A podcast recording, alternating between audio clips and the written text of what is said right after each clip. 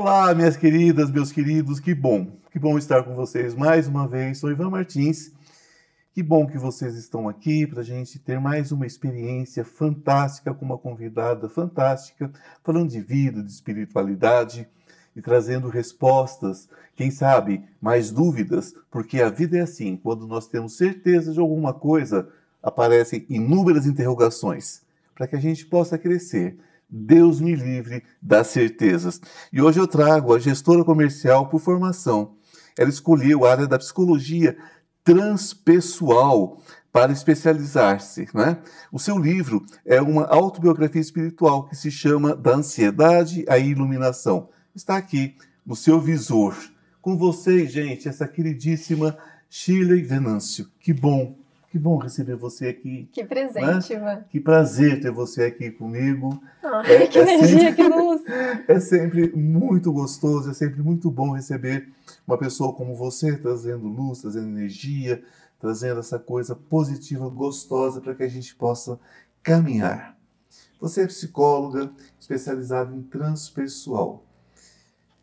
Em muitos momentos, a questão transpessoal é, é quase que é quase que enfrentada de uma forma negativa pela psicologia. É como se nós falássemos de duas coisas diferentes. Sim. Por que escolher a transpessoalidade? Por que escolher essa especialidade? Pois bem. É... Oi, pessoal, estou muito feliz. né? Agradeço muito a oportunidade.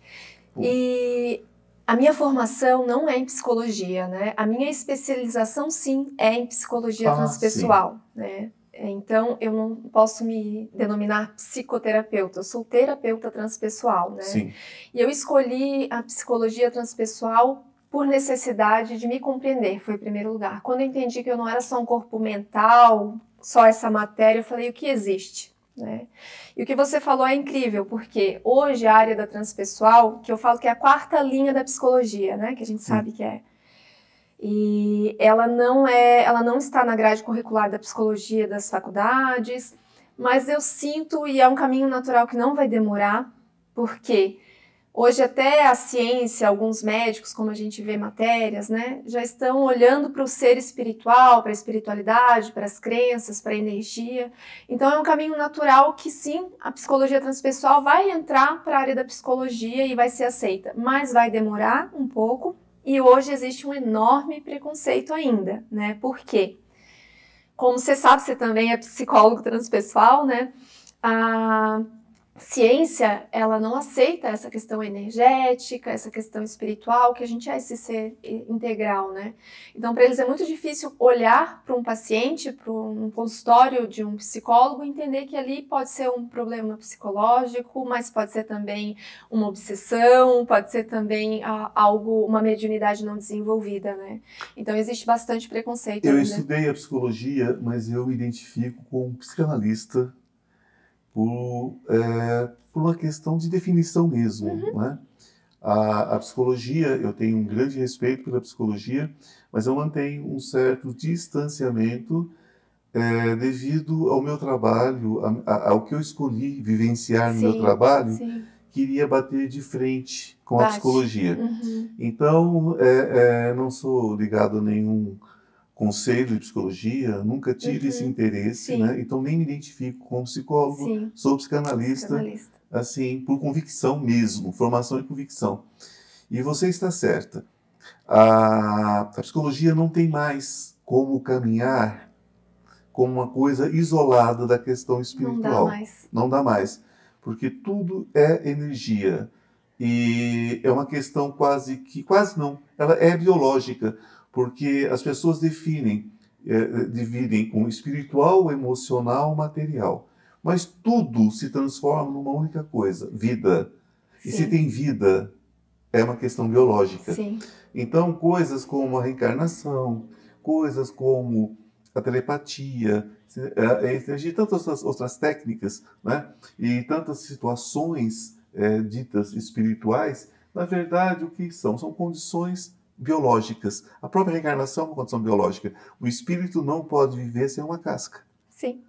É simplesmente uma questão biológica. Então isso está vindo à tona. Então você está corretíssima. Sim. Vai haver né, essa, É um essa natural, interação. Um né? processo natural. Natural.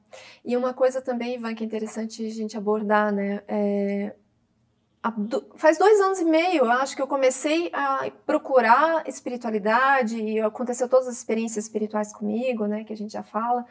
Mas até então, para mim, espiritualidade era algo vinculado à religião. Sim. Para mim, na minha, na minha falta de conhecimento, né? E para a maioria das pessoas hoje eu percebo. E o que eu trago no meu livro sobre espiritualidade e nas minhas falas é o quê? É a espiritualidade como natureza humana. Natureza. Né? humana. Então, é, cada um pode ter a sua religião, suas escolhas, né? Mas se a gente olhar o que, que é uma religião?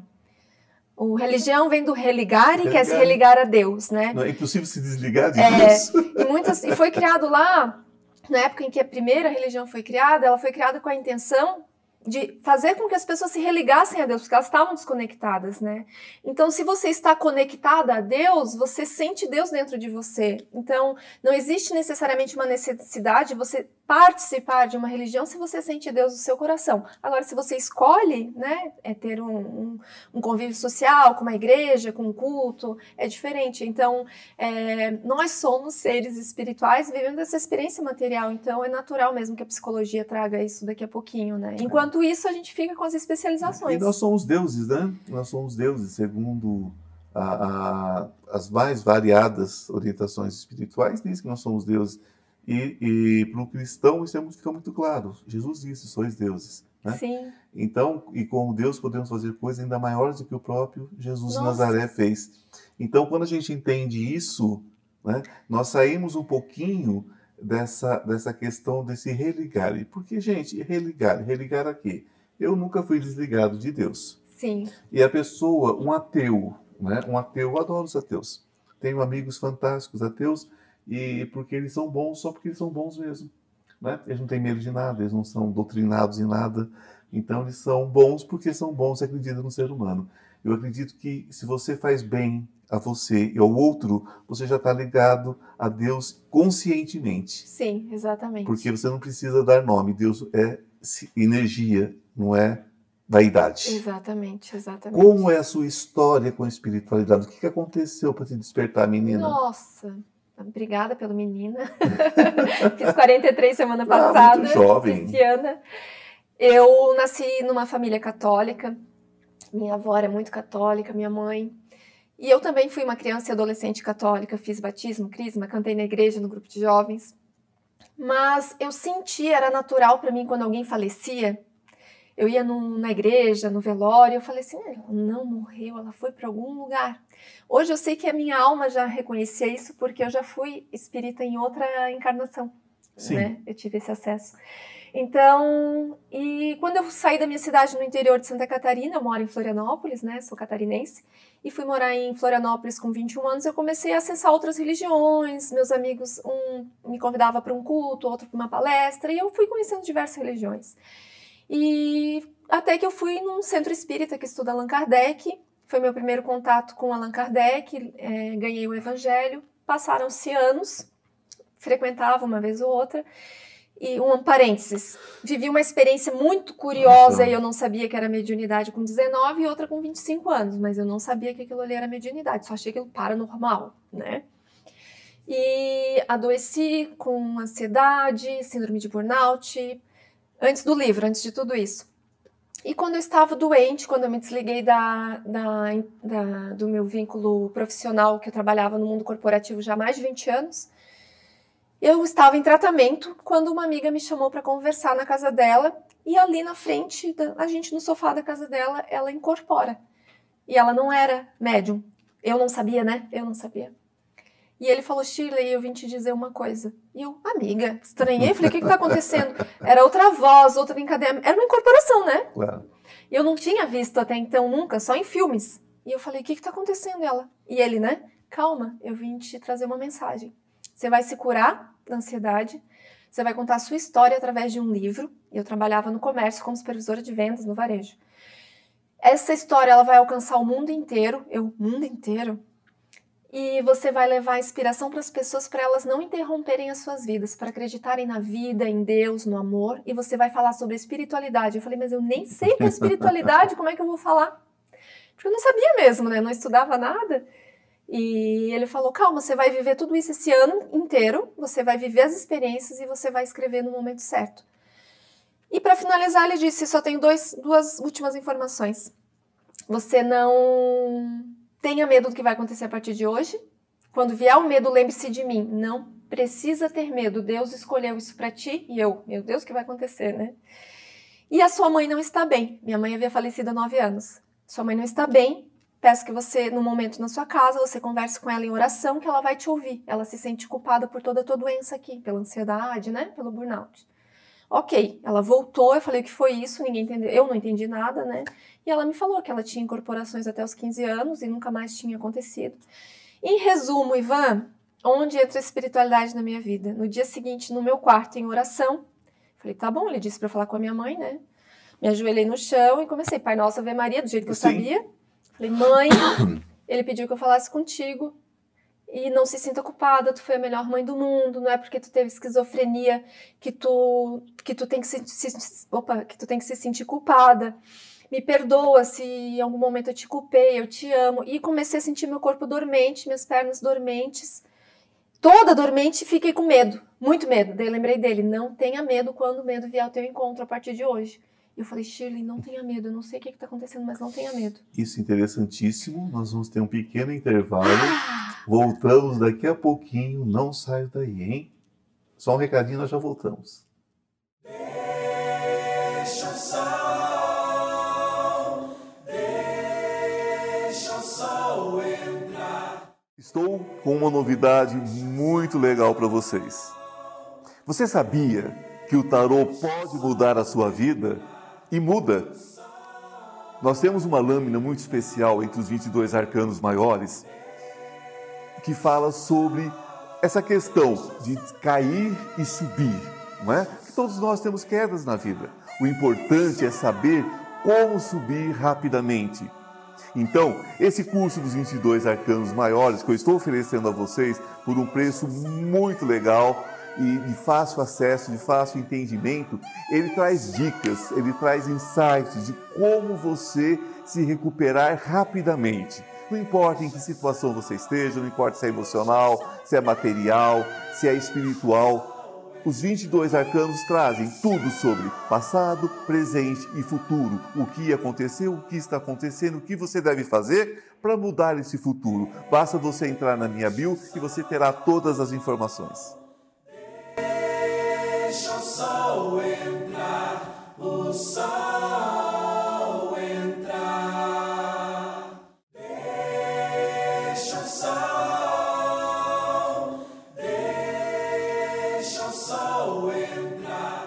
Que bom, estamos de volta, né? Com esse bate-papo delicioso com a Shirley Venâncio. E ela terminou o primeiro bloco falando o seguinte: que a mãe passava por um processo esquizofrênico, desencarnou e ela orando ela teve esse contato com a mãe. E eu dizia a ela agora durante o intervalo o seguinte, que a esquizofrenia é um portal, na verdade, para a espiritualidade e que muitos e que muitas pessoas, muitos pacientes de esquizofrenia não são compreendidos como deveriam.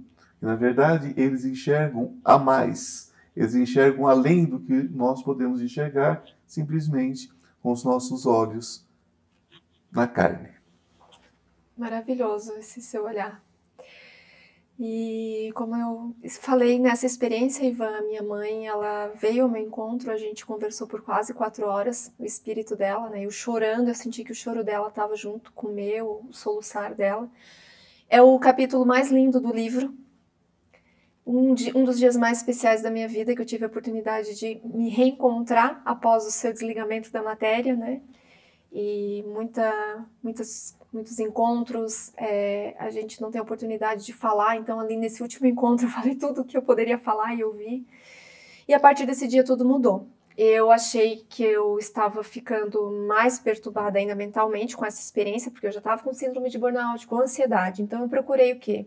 um psicólogo transpessoal, que foi meu primeiro contato com, com, com alguém da área, e procurei um psiquiatra da Associação de Médicos Espíritas. Sim. Que foi essencial, porque na psiquiatria tradicional, o meu antigo psiquiatra me, diagnosticou, me, me diagnosticou por essa experiência com esquizofrenia. Ele disse, você tem esquizofrenia. Não é, é mais possível. fácil, né? É mais fácil. E eu sabia que eu não tinha, porque eu tive experiência com a minha mãe e eu sabia que aquilo ali foi espiritual. Então eu falei, não, eu vou procurar um médico da Associação de Médicos Espíritas e esse psiquiatra médium olhou para mim como ser integral. Né? E ele falou: você tem sanidade mental, tá tudo certo, você tem ansiedade, a gente vai tratar, vamos dar medicação tal. E você tem mediunidade, então você procura ajuda, procura um lugar para estudar, se for do seu interesse, né? Nada é obrigada. E a partir daí eu passei a viver diversas experiências. Me encontrei com meu mentor, hoje ele me guia, me acompanha, que foi esse que incorporou naquele dia. Um, o dia da iluminação, que eu falo aqui no livro, é que foi uma transição. Eu fui da ansiedade à iluminação. O que, que é iluminação? É um estado de paz, de tranquilidade, de serenidade. Quando você compreende, né? Quando você compreende o todos somos um. É o start. É, é o... Somos todos um, que o Deus está dentro de ti. Uma busca interior na turbulenta modernidade que me levou da ansiedade à iluminação. Uma autobiografia, autobiografia espiritual de Shirley Venâncio. Gente, olha, recomendo, né? É uma leitura que vai ajudar muitas pessoas que estão em processos. Qual é a editora? Aí é que entra a fé na história. Eu sou autora independente. Ah, ok. Ainda perfeito. sem editora. Esse livro é o último livro da primeira edição, que é o seu. É ah, o último. Que maravilha! Encerrando com chave de os ouro. Os últimos serão os primeiros. Encerrando com chave de ouro. E a segunda edição, graças a Deus e a espiritualidade, Ivan, eu recebi um apoio cultural da A Livraria, que é uma livraria que é um espaço de conhecimento e cultura lá em Santa Catarina em que a maravilhosa Miriam Almeida, que é a proprietária, que é um ser de muita luz, acreditou, assim como eu, no livro, porque a intenção e o propósito do livro é ajudar aqueles que não acreditam na sua cura, né, que estão desacreditados da vida, sem esperança. Esse livro é uma esperança, não só da cura da ansiedade, mas assim, falar sobre a, a gente não tem ideia, né, do quanto o nosso poder pessoal de transformação ele é milagroso a gente consegue curas inimagináveis. Só que aqui no mundo moderno a gente acha o quê? Com o despertar, né? É um despertar, é. Então, e relata as experiências sobre a espiritualidade. Então, esse livro está disponível na Amazon também. Amazon. Formato físico e digital e pelo meu Instagram. Posso divulgar claro, meu Instagram? deve, por favor. Arroba Shirley Venâncio, escritora, Shirley com SHY no final, Shirley Venâncio, escritora. E o canal no YouTube, que agora eu vou começar a movimentar também, né? Claro. necessário, é Shirley Venâncio, escritora também. Então, pelo direct do Instagram, eu envio os livros pelo Brasil, para o Brasil todo, né? Sim. E eu sei que já já ele vai cair na mão de uma grande editora e vai espalhar isso pelos quatro cantos. Com certeza, é o caminho é o caminho natural, né? A, a edição de livros no mundo todo, ela, quando você edita por uma editora, você tem um trânsito maior, somente no exterior, tudo mais. Distribuição. Economicamente não, é muito viável. Você ganha mais editando. Independentemente mais. Independentemente, né? Eu tô, o, o meu está saindo agora, o meu mais novo está saindo agora, até acho que junho, julho está saindo meu mais novo livro, e foi de maneira é, é, é, particular, uhum. né? exatamente porque eu tenho um propósito com a renda do livro e eu prefiro que esse dinheiro seja usado, direcionado, né? direcionado né? para pessoas que necessitam, enfim, é outro processo é. esse. Mas é muito bom, e independente de, de, de, editora ou não, né, que você tenha trazido a sua experiência, tenha compartilhado, porque o mundo precisa disso, sabe, Shirley? O mundo precisa disso. Eu lembrei agora, Ivan, de uma frase do Chico Xavier, né? Se eu fosse esperar pelas condições certas, eu nunca teria começado. Ah, nada, imagina. Né? Nada. Então, assim, com muita coragem, ah, não tem dinheiro, não tem editora, não tem patrocínio, eu tenho fé em mim, na minha força de, de vontade e na espiritualidade, né? E uma coisa bem interessante, porque como eu sei, como o meu mentor já me avisou o alcance que vai ser esse livro, né? E eu acredito nele, confio eu incluí um capítulo por ser essencial, porque a endometriose é uma doença Sim. em que as pessoas não acreditam na cura e eu me curei. Né? Então, eu quis colocar aqui dentro esse capítulo para inspirar as pessoas, porque só quem tem endometriose para saber o que a gente vive, porque é uma dor, é uma das piores dores do mundo. Eu tenho né? uma irmã com esse problema. E eu fiz diversas cirurgias, achei que nunca ia me curar e hoje eu vivo em paz. Então, quando eu vejo alguém sofrendo com isso, eu falei: não, eu vou incluir nesse, nesse livro é, esse capítulo, porque eu quero ajudar aquelas pessoas, as mulheres que nem sabem, né? Eu demorei oito anos para saber que era endometriose. Eu ia no ginecologista em vários. Ah, é cólica. É cólica normal. Não, é cólica normal. Quando eu fui ver, meu intestino estava tomado. Colado, né? Colado. Todos os meus órgãos tomados. É como, a, a, me corrija se eu estiver errado, mas é como se fosse um, um câncer não maligno, né? Não é uma coisa maligna, mas ele vai se enraizando por dentro, né? Então, cada, a cada período menstrual, ele vai se ramificando, ele vai entrando e ele vai colando é dores horríveis, é impossibilita uma vida, uma vida normal em todos é. os sentidos. É, é, um caos, assim, e viver com dor crônica, tomar morfina, eu vivia isso, né? Então, eu quero Sim. falar para vocês que conhecem alguém que tem endometriose. Olha só. Existe cura, então vamos compartilhar esse livro. Olha Instagram. só, tá vendo? Eu tenho certeza que você aí conhece alguém, né? Conhecem eh, uma amiga, uma, uma, uma parente, um irmão, uma Sim. mãe, né? E de repente passa por essa questão e ela traz uma proposta nesse livro, onde ela indica um caminho que ela vivenciou e que de repente pode ser seu caminho também. Claro. Não é? Claro. Porque é sobre isso. A gente ah, tem que se ajudar, né? Tem que se ajudar. É, eu, eu não acredito em para sempre, em nunca isso não tem jeito, é. isso tem, sabe, eu não acredito nisso. Sim. Eu creio que tudo está à mercê, não é, daquilo que nós individualmente acreditamos. Sim. Aí sim, aí sim, as coisas podem ter, podem não ter fim, as coisas, as coisas podem não, não ter solução, porque nós acreditamos que não. A partir do momento que você acredita que sim, e que você abre a mente para aquilo que diverge daquilo que você pensa, Exatamente. Mais uma vez, as verdades absolutas corram delas. Sim. E uma lembrança que eu senti de falar também, né, Ivan? Eu criei uma palestra que se chama Da Ansiedade à Iluminação. Olha só. E essa palestra eu trago em formato de palestra os principais pontos do livro. E onde você marca essas palestras? Onde elas ficam? Ah, onde elas são agendadas? Pelo meu telefone. Pelo seu telefone. Que é 48, já vou deixar também? Sim, claro. 489 88366287 ou pelo meu Instagram. E o interessante dessa palestra, o que, que é? É? A intenção é porque isso é um dado alarmante. Assim, o Brasil, ele foi, ele está no topo do ranking mundial, segundo um dado recente da OMS, Organização Mundial de Saúde, número um do mundo com pessoas que mais sofrem com ansiedade, mas é ansiedade patológica, né? E o que, que acontece com essa ansiedade? A ansiedade, se a gente não olha, não sabe que aquilo é uma doença, não percebe sinais no começo, acontece o que aconteceu comigo, que eu não sabia que tinha ansiedade, eu desenvolvi bulimia, depressão, anorexia, alcoolismo, o alcoolismo social para adormecer das doenças, né? Mas quando eu fui perceber, eu não conseguia viver sem o álcool, porque eu era tão ansiosa, vivia tão atucanada, que eu tomava todo dia um happy hour, todo dia uma cervejinha, até que isso começou a ficar frequente e não conseguia ficar mais sem. Até, até aquela história. Gente, é, eu não acredito em alcoolismo. Eu bebo todos os dias e não sou alcoólatra até hoje, né? É aquela história. É. Cada um sabe de né? si. Existe esse. Existe. Se você bebe todos os dias, se você bebe todos os dias, Desculpa, você é alcoólatra. Tenta não beber. Se você tentar beber e não conseguir, você é alcoólatra. Então você precisa de tratamento. Então. É, é simples assim. Então, o que eu olho assim, é pessoas que falam isso. Se a pessoa bebe todo dia por, por prazer, mas se não quiser, não tá tudo bem, né? Tipo, ah, não, mas hoje eu não quero.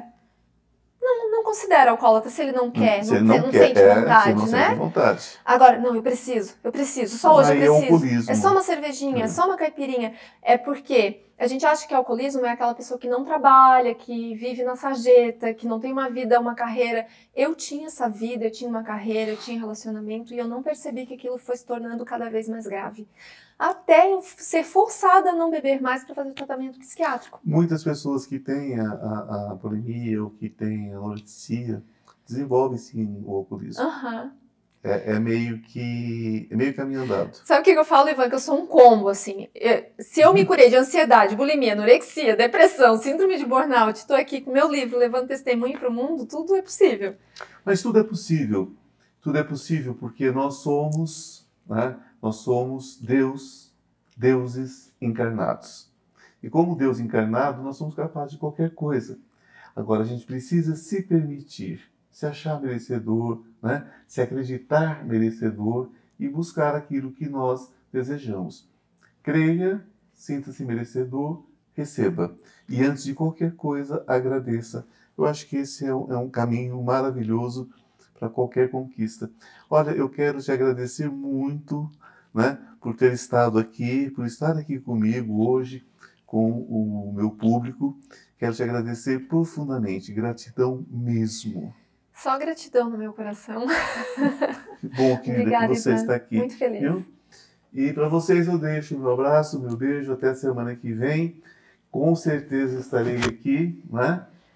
Isso com a, com a graça de Deus. Com a luz, que a luz esteja com cada um de vocês de forma especial. Namastê. Deixa o sol entrar.